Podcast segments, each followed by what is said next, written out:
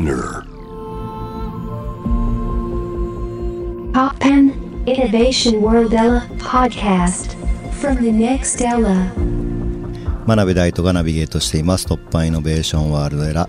ここからは様々なジャンルのイノベーターをお迎えするトークセッション from the next era 対話の中からイノベーションの種を導き出します。今回は東京大学生産技術研究所准教授池内義穂さんをお迎えしています、えーよろしくお願いしますよろしくお願いします。池内です。僕はあの一方的に、はい、研究をしているというか、まあ、興味を持っていろいろと、ね、YouTube とか拝見しているんですけど、まあ、自分自身はももともとあのソフトを使ってソフトウェアとかあとはハードウェアのエンジニアリングと、まあ、アートを組み合わせるみたいなことを結構やってきてたんですけど、まあ、これからはあの、まあ、ウェットなバイオとか、まあ、その辺が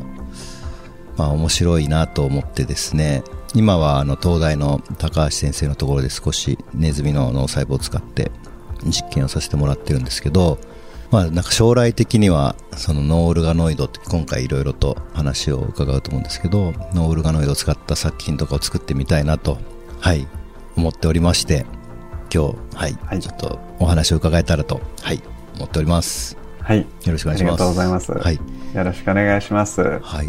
じゃあまずはですね、最初に池内さんが、えーやられている研究について簡単にお話しいただいてもよろしいでしょうか？はい、わかりました。はい。多分あれですよね、あの、脳のオルガノイドっていうのも多分知らない方。がいっぱいいらっしゃるんですよね。はい、一般の方がで。そのおオルガノイドが何なのかってところからちょっはいとお話ししたいなと思うんですけど、はい。2000年代ぐらいから人の iPS 細胞ってあの体のほとんどの何にでもなれる何の細胞にでもなれるっていう細胞がまあ出てきて、それこはい。そ兄弟の山中先生の発見ですけどでノーベル賞も取りましたしでその中出てきた頃の一番の夢ってはい。何にでもなれる細胞なんだったら体の中のどの臓器にでもなれるから、うん。きっとその僕らの臓器、まあ肝臓でも腎臓でも何でもいいんですけどダメになっちゃったら、体の外で作ってでそれをまあ入れ替えてあげれば健康になれるんじゃないはい。みたいなそういうやっぱ夢じゃないですか。うん。なんですけどなかなかその、えっと、それができなくてあの例えば脳の細胞を作る肝臓の細胞を作るって、細胞を作るっていうなんか二次元でって僕ら言うんですけど、はいあの平べったいお皿に培養するっていうのがうんずっと10年ぐらいうん。す発展してきてそれがなんか急に2010年代ぐらいから3次元でそれができるっていうことが分かって、で3次元にするとその中のえーいろんな種類の細胞が含まれてますけどそれがあの、は全部臓器に似たものができるとか、脳だったら層状の構造ができるとかっていう、その3次元に複雑でしかもあの臓器に似たものができる。うん。でそういったそのまあ1ミリとかそんぐらいの大きさなんですけど、そういうものをまあオルガノイドと呼びましょうん。うということになりまして、はい。で脳ではそれがすごい盛り上がってましてでうん特になんでかっていうと、今まで人の脳ってはい。人の細胞って取ったら死んじゃうので、はいえっと、脳脳を殺しちゃうことになるので取れなかったんですけど、あの体の外で人の脳をしかも3次元ではい。中で回路構造を作るような感じのものができてそれはもう今までの2次元の平べったいお皿で培養してた神経細胞とはだいぶ違うものができるんじゃないかっていうそういう期待感がすごい盛り上がってるんですね。うん。で私たちはただそれだけだとちょっとなんかあの脳の一部を真似してるだけかもしれないのではい。いくつもつないで回路みたいなものにしたらもっとなんかこう機能が膨らむんじゃないかそういった研究をしてます。なんか一つだけある時と二つつながってる時で全然活動があの活発になってすっごい複雑になるんで、うん回路ができるとやっぱり神経ってまあ嬉しくてなんかお互いにお,、あのオルガノイド同士がお話しし合って、はい。えっと複雑なものができるでそれは機能化に向けたちょっと第一歩になってるんじゃないかなと思ってます。なんかそのなんかでちょっと拝見したんですけど、まあ、まず2つでやってるのはその右脳左脳みたいなこともあるとかっていう話をはいちょっと見たんですけど。そうですね、そうですね。はい。右脳と左脳がなんで2つ分かれてるのかが僕はもうすごいなんか気になってて、はい。あの別に1個でもできると思うんですよね、ほとんどのことって。うん。まあ、目が2つあるからじゃないかとかっていう話もありますけど、はい。目が2つあっても別にね、1個の脳でも別に処理できないことはないんですけどね。うんうん右と左でなんかこうせめぎ合ってる感じが僕らのそのつなげたオルガノイド同士であのはい話し合ってるのとちょっと似てるのかなと思って、うんこれ今2つで、まあ、将来的にはもっと多分つないでっていうことをややられていくんですよねそうですね。はい。それが実際に、まあ、なんですかね、より賢くなったかどうかみたいなことを判断するときに、まあ、その活動を、まあ、見て判断するみたいなことをすると思うんですけど、それはどういうふうに判断するんですか？あもうすごい大事な質問ですね。えっと、はい。今のご質問は、2つだったら、まあ、お互いにおあのお話ししてるだけで、まあ、それでいいけど、まあ、何のためにたくさんつないで、その、何ができるべきで、それはどうやって定量的に評価するかあっていう。ことだと思そううんですけど、ね。は、はいい。ありがとうございます。なんか具体的なタスクをやらせるみたいなことっていうのはあるんですか？例えば僕今その高橋さんのところで高橋先生のところでやらせてもらってるのはそのまあ今ネズミの脳細胞にポンをさせるみたいなのをちょっと電気刺激を送ったりそのまあ罰と報酬を与えてまあ学習させるみたいなことをちょっと試してなかなか 賢くなって言ってくれないんですけどなんかそのノーオルガノイドにポンやらせるみたいなのもあったと思うんですけどなんか実際になんかやらせることとかってそういうのはあるん？それを僕らももう一生懸命今ら、あの、研究室でも一緒に、あの、学生さんたちと考えてて、はい、そうなんですよ。あの、工事的なタスクをうんどうやってやらせて、そう、しかもね、その今おっしゃったみたいに賢くなっていくかっていうの大事じゃないですか。はいで、賢くならせるかっていうことと、例えばその複数の違う種類の入力とかを入れてどうなるかっていうのをどういう組み立てが一番いいのかなとかいうのをやってて、まあ、いろいろちょっとやってはいるんですけど、うん。あのまだまだあので出始めではありますけどね、はい。でもあのいやすごいエキサイティングな領域でこういう議論がなんかちゃんとみんなできてて世界的にすごい盛り上がってるのでうん。あのあでもそうなんですね。世界的に盛り上がってる。んですね。うん先週ちょっとスイスのあの、えっと、マクセルの,はいはい。あのマックスワンっていうあので多電極カレーの,、はい。あの会社に行ってきたんですけどユーザーミーティングみたいなのがあって、うん。でたくさん結構人が来てて、まあ、古くから使ってる人たちもいっぱいいるんですけど、やっぱりそのこういうタスクとか細胞と機械のインタラクションですフィードバックループを作るとか、そういったことがあのこれからどんどん増えてきますよねっていうのはすごいやっぱ議題にたくさんなってましたね。今た例えばその、まあ、ノールガノイド自体は、まあ、目もなければ腕もないじゃないですか。例えば、まあ、目の代わりにじゃあカメラをつけてでカメラから入ってくる信号を電気刺激に、まあ、変換して細胞を刺激してみたいなことっていうのはありますか？そういう、まあ、目とか手とかそのそういう機能とか組織がないわけじゃないですか、まあ、どどうやって実世界と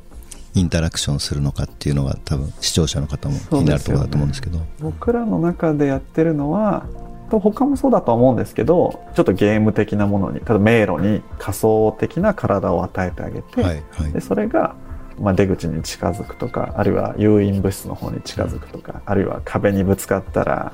えー、とどうなるかとかそういったことを、まあ、一個一個その設定してあげて、仮の体がバーチャルにあってでそれがあの環境とやり取りをするたびに神経に刺激を与えてうんうん。で、えっとまあ、それで神経が、えっとそのまあ、迷路だったら迷路を解けるのかみたいなその、えっとそういったところを、えっと定量評価する、うん。そういったことは取り組んでますし、うん。あとはでもそれってまあ体をそのロボットにしてあげることももちろんできて、うん。でロボットにつないで、えっとそれがどう動くかっていうのは、まあうん昔だったら結構多分難しかったと思うんですけど今今だんだんなんかそういうのも割と簡単にできるようになってきてると思うんでね。うん。そういうのをはい、ちょっとずつ取り組んでますけど、まだでもなんかやっぱり、あの、まあ私はもうもう本当に素人なので、その辺はもう本当に周りの人とどうやって一緒にやってったらいいのかっていうのを模索する日々ですね。う。ん。迷路は結構解けるようにななってきたって感じですか？これ、えっと、解ける時もある感じはするんですよね。うん。感じはするっていうのは、えっと、まあ、設定の仕方次第っていうのもあって、はい。単純に動きを、えっと、まあ、こうやったら解けるだろうねっていうのを、あの、刺激の仕方を割とその、単純にはっきりしていくと、うん。解けるところまでちゃんといけて、なんか、うん。まあ、すごい解けちゃう時ももちろんあるんですけど、はい。ただまあ、あの、解けるか解けないかよりも、どんどん学んでいけるかどうかの方が大事じゃないですか、本当は。うん。あの、スピードが大事っていうよりも、こういう刺激を与えたら、こういうふうに賢くなりますよねっていうのが、本来はあの一番なんか今エキサイティングなところなのかなと思ってて、うん。そこはまだまだもう全然僕らどうやったらいいのかなってもう模索をし続けてる感じ。あとこれ半年かけて育ててその後ってどれぐらい生きてくれるんですか？えーっとね、これ、どれぐらい雑に扱うかにもよるんですよね。はいいっぱい電気で刺激したりとか、はいいろいろすると早く死んじゃったりとかするんですけど、うんでも結構生きてる時は、調子いい時は結構生きてて、はいえっと、どんぐらいかな ?2、3ヶ月？半年か、半年のやつ。まあでもそんなもんかな。うんあの、ちょっと今問題としては、はいあのゴムの型の中でうん作ってるんですよね。はいでその組織を。で、そのゴムって頭蓋骨みたいなもんだと僕らは思ってるんですけど、うん。脳が大きくなったら頭蓋骨大きくなるじゃないですか。でもそういうふうにはなってなくて、今もうそのカチッとしたゴムが外にあるだけなので、うん。全然その中の組織が大きくなってった時に、それについてってくれなくて、こうぎゅうぎゅうになっちゃうんですよね。はい。はい、そういう問題はちょっと解決したいなと思ってうます。ん。いや面白いですね。ななんかそのすごい面白いなと思うのは結構ソフトの問題もあるしもちろんそういうバイオの問題もあるしで今度その今の話で言うとプロダクトデザインみたいな話にも入ってきうん、そうですて、ね。なんか結構あそう総合格闘技感がすごくなんか面白いなと思って研究それなんですよ。はい。あの私もだから本当にもうバイオのただ研究を普通にしてきただけなのでもう全てのことがあの全部テリトリーに入ってくるので大変だなと。あそうですよね思うんですけど、うんまあでもそれはまあ研究だからそうなんで実社会は皆さんそうなんですよね、きっと。ああ、でも、まあ、そうなんですかね。そう、そういうところもあるのかもしれないですね。でも、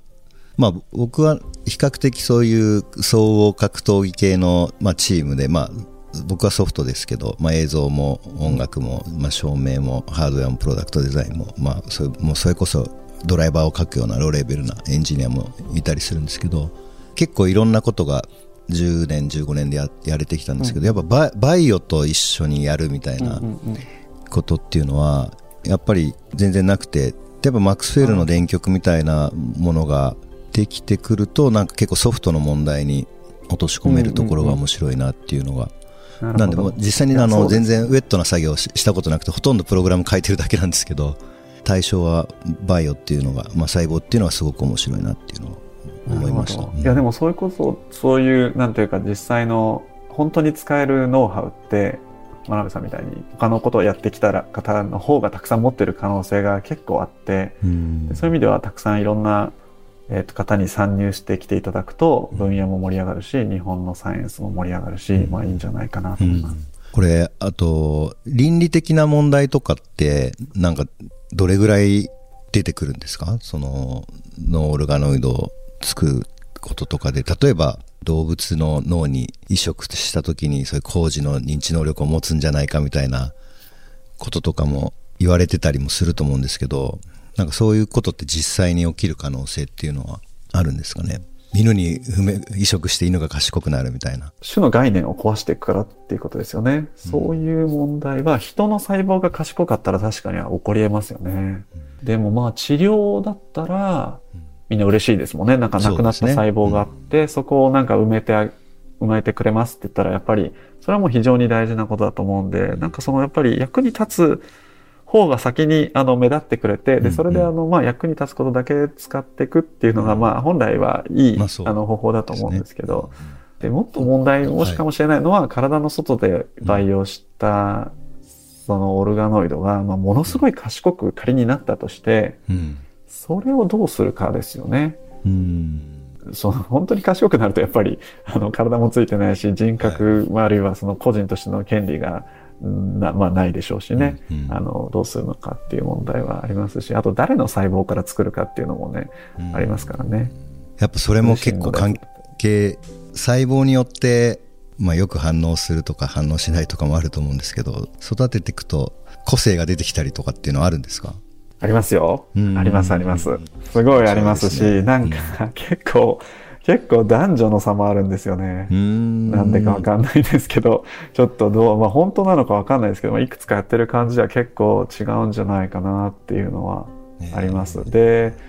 現現状では、あの、iPS 細胞のその性質とか、あの、元々の、なんていうか、えっと、iPS 細胞を作った時にどれぐらいうまくできてるかっていうのが、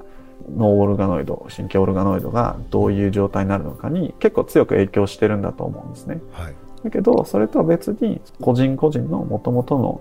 まあ、遺伝的な情報とか、あるいはまあ生活してて、なんかそのいろんなエピジェネティクスって言われる分野ですけど、そういう細胞に刻まれた状態がまあ影響するっていうのもあります。し、まあでも逆逆にそれがあるから、例えばなんか病気の患者さんから取った細胞はうん。病気のモデルとして、はい。その使えて、それを使って薬を作れるっていうのもあるんで、うんうんうん。あの、いいことではあると思いますけど。なるほ。5年10年とかでもっとライトにあの誰でもノールガノイドが作れるみたいな風にはまだならないですかね。ななんていうか結構ペットみたいになったりするとかっていうのはありえないいいですね、ですかねそれ。そのオルガノイドペットみたいのにしたらどうかとか、うんうん。はい。いろんなアイデアを、確かにその家で培養できないっていうのは問題で、まあ、いろんな問題がいろんな分野に広がっていくっていうのの一つとして、培養をどうするのか大事な問題そうですよね。いや僕も家で今そういう培養の環境がないからいずれはちょっと地下室に作りたいなと思ってるんですけど、えー、すごい。あ、本当ですか？うん。なんか結構いろんなノウハウとかも本とかも出てるじゃないですか、うんうんうん。培養の仕方みたいな、うんうんうん。まあなんかプラモデル作るのとかと同じような感覚で、うんレシピ通りやったらどうなるのかとか。それもちっちゃいロボットで多分できるようになると思いますよ。ただ液体を変えるだけなんで、あのうん。半年間やることといえば。まあ今液体高いですけど、はいはい。それをまあ変えるだけなんで、別になんかすごいあの半年間何かをしなきゃいけないっていうことはなくて、それこそだって、ペットは餌あげたりとかするじゃないまあですか。そうですね。そうですね、はい。はい。そそういう感覚でなんか育てられるぐらいなんかラライトになっていくと面白いなってちょっと確かにそうですね。はい。ありがとうございます。じゃあ、はい。じゃあ、この後も、東京大学准教授池内義雄さんにノールガノイドについていろいろとお話を伺っていきたいと思います。突破イノベーションワールドエラー。真鍋大斗がナビゲートしています。今回の From the Next Era は東京大学准教授池内義雄さんをお迎えしています。後半もノールガノイドについてお話を伺いながら、池内さんが今活躍されているステージの扉を開いた突破ストーリーを伺っていきます。ちょっとさっきも話しましたけれども、遺伝子を自由に、まあ、操作する時代が来て、うんで結構それも、まあ今でも依然としていろんな問題が、まああると思うんですけど、まあでもかなりもう実用化されているじゃないですか。まあビジネスにもなってるし、はい実際に食べてるものもそうなってると思うんですけど。うんうん、そうですね。で、今もうこの細胞を自由自在に操作できる時代に、まあ突入していて、まあ医療の分野ではすごくはどういうことが起きるかとかっていうのはなんとなく想像できるんですけど、それ以外になんかうん。新しいビジネスなのか、まあ、領域なのか生まれていくこともあると思うんですけどなんかその辺のお話って伺えますかね医療の外でどうやってこういった分野が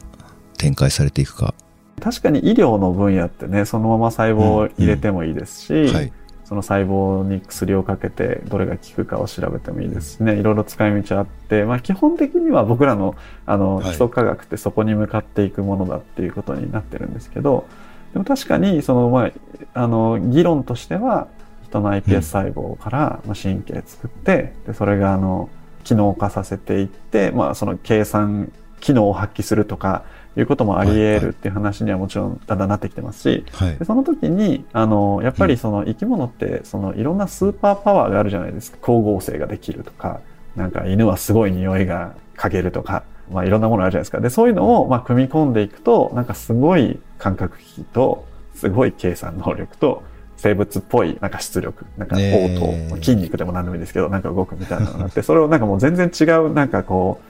あの、今までの生き物と全然違うものを作れるんじゃないか、みたいな話は、小肉ですか？結構ありますね。そうですね。あの、会社としては、コニクっていう会社が多分、あの、そういう、あの、多分なんか、虫、虫じゃ、なんだったかも分かってないんですけど、なんかの、いえっと、何かのはい。匂いセンサーを使って、多分爆発物を空港で検出して、で、それを、なんか神経が、なるほど、えっと、その情報をプロセスして、で、なんか危ないって言ってくれるデバイスを作るっていう会社が、なんかどっかヨーロッパかアメリカに。それはさあれなんですよ。その遺伝子遺伝子操作っていうよりもそれ細胞を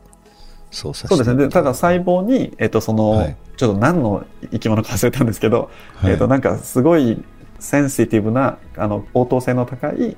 えっと、チャネルかレセプターを膜状に遺伝子組み換えで入れておいてあげて、はい。で多分、ちょっと想像で僕間違ってたらごめんなさい。多分、はい。そういうあの、まあ、その会社がどうかは別として、まあ、そういう、えっとうん。その例えば人の神経細胞に、えっと犬の匂いセンサーを入れてあげるとかそういったことをしていくとか そういう今まで先ほどの種を種のバリアを超えるみたいな話に近いかもしれないですけど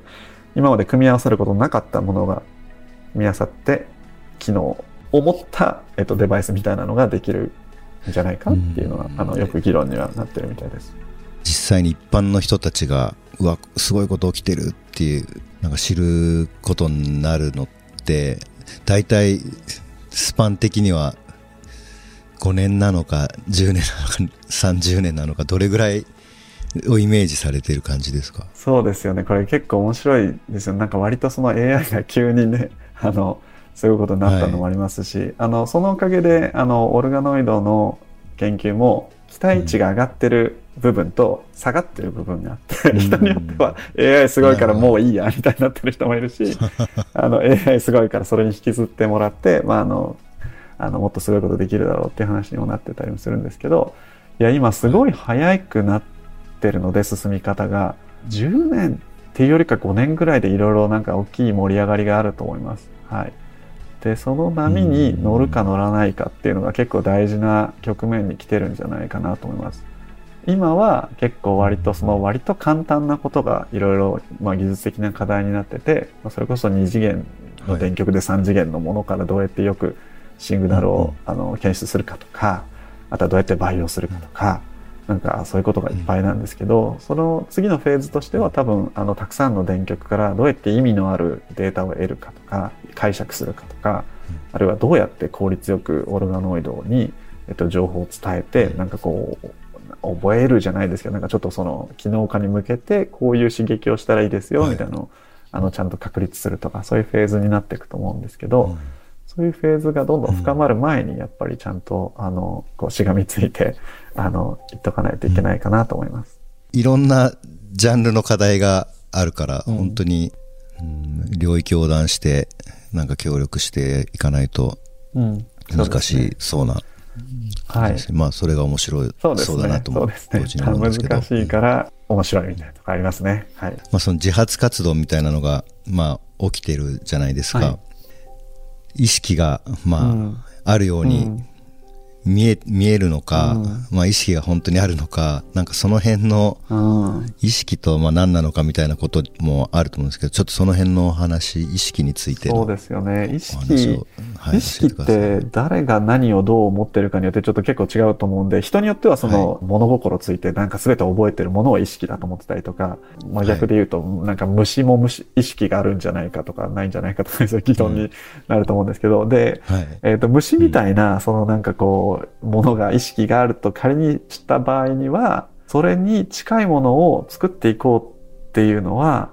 まあちょっとまだ先なのかもしれないですけど、できるんじゃないかなとは思ってます。っていうのは、その、例えばちょっとそれなりの長い期間に、例えばなんか何かを経験して、で、それが、まあその後のずっとしばらくの期間に、えーとその行動があったからそれから以後の行動を変えますみたいなことが例えばそのまあ記憶の一部だとしてでその記憶してるから全体個体としての動きを変えますみたいなものが意識だってすると、まあ、そういったものに対してはあの割とアプローチしやすくてそういうものが、まあ、あの実現できていくだろうみたいな道筋ってそれなりに描けると思うんですよね。でその先のなんか人みたいな意識みたいになると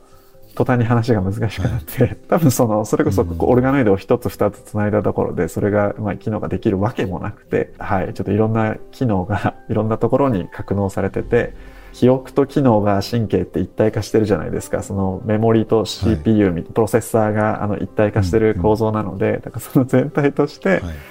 えー、とさささらにそのネットワークが、えー、とちゃんと意識持ったみたいに個人は自分が自己であって過去の記憶がこうこうこうでこうだからこういう判断をしますみたいな自分で認識するみたいなそういったところはもう全然夢の夢の先だとは思うんですけどでもそれもだからチャット GPT みたいなのが急になるのかもしれないですよね なんか今は誰も思ってないけどそういうことが急に起きるかもしれないですよね。うんまあ、それはそれでいいですけどちょっと怖いですよね。いやーまあ、AI はやっぱすごいなと思いつつも、思いつつもなんかああいう手法であれだけスケールしてたら、まあ、起きす起きそうだなと思って、なんかちょっとなんか想像できるとこもあなんか少しあると思うんですけど、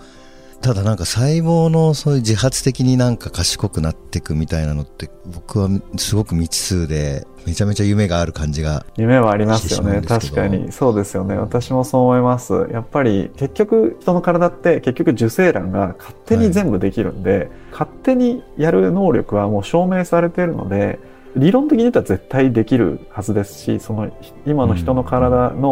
を超えたものも、まあ、理論的にはあのできていくはずなんですよね。それが100年後1000年後にできてないかって言ったら絶対できてると思うんですけど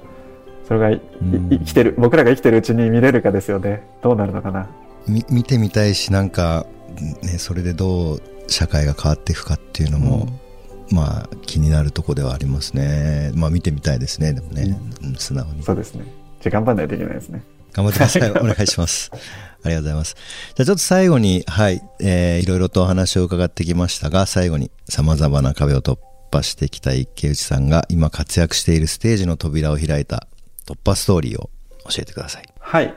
えっ、と、あんまりなんかずっと突破し,、してる感じはしなくて、ずっとなんか研究ってなんかずっとなんか、もうはい次の問題、次の問題って感じはするんですけど、はい。一応振り返ると、は私あの、まあもともとは細胞の中の分子を研究してて、で、その後アメリカに行って、はい。あの、神経細胞を研究するようになって、で、その後、あの、日本に帰ってきてから、アメリカでやってたような研究を続けようと思ったんですね。はい。それは、でもなんかここの、あの、新しいその東京大学生産技術研究所って来た時に、その、まあ、続きの研究をい。ろいろやろうと思うんですって言ったら、なんかつまんないね、それ、みたいな感じに結構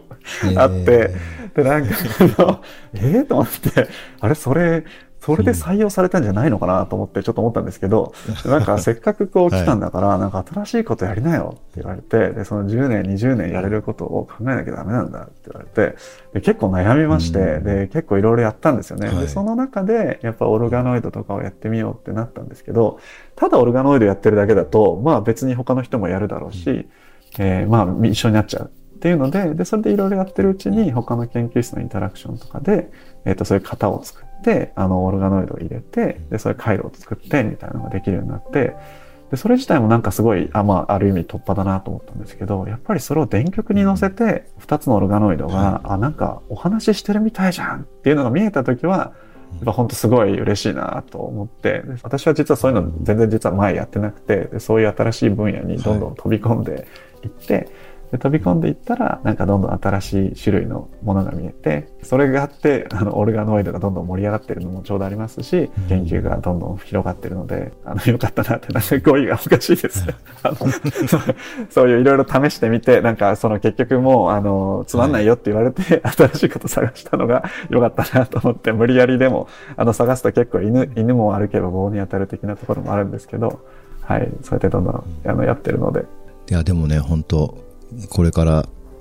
ものすごく楽しみなジャンルで、僕も注目したいと思うんですけど、まあ、その時、ダメ出しされた時なのか、軸作がくっついた時なのか、はい、その時に池内さんを支えた勇気づけた一曲を、はい、教えてください。はい、えっ、と、この RAC のさあの、チープサングラスっていうのなんですけども、はい。これがですね、あの、人のことを歌った歌だとは思うんですけど、あの、まあ、きらびやかですごい気になっちゃって、なんか結構割と気持ち的には振り回されちゃうような人がいて、でもまあ、チープサングラスかけてて、まあでも何考えてるか、もう僕には分かっちゃうからね、みたいな感じの歌なんですけど、うんはい。僕はもうなんかオルガノイドのことをずっと考えてて、まあなんか同じような気持ちになって、はい。オルガノイド、もういつもなんかうまくいくんだかいかないんだかわかんないし、でしかもこの二つのオルガノイドつないだ形がなんかちょっとサングラスっていうかメガネっぽいし、なんかこのメガネ野郎になんかもう全然振り回されてるけど、もう絶対分かっちゃうからねっていう気持ちで、あの、楽しくさせてくれるので、あの、この曲をよく聴きまはした。い。はい、ありがとうございます。生き物だからすごい振り回されるんですね。そうですね。うまくいかないことも多いです。うん、なるほど。わかりました。ありがとうございます。じゃあ曲は RAC のチープサングラスということで、はい、いただきました。はい、ちょっとまだまだは本当はいろいろと聞きたいことがあるんですけれども、またどこかで、はい、お会いできること。はい、ぜひよろしくお願いします。ありがとうございました。楽しみにしております。今回は東京大学准教授、池内義夫さんをお迎えしました。ありがとうございました。ありがとうございました。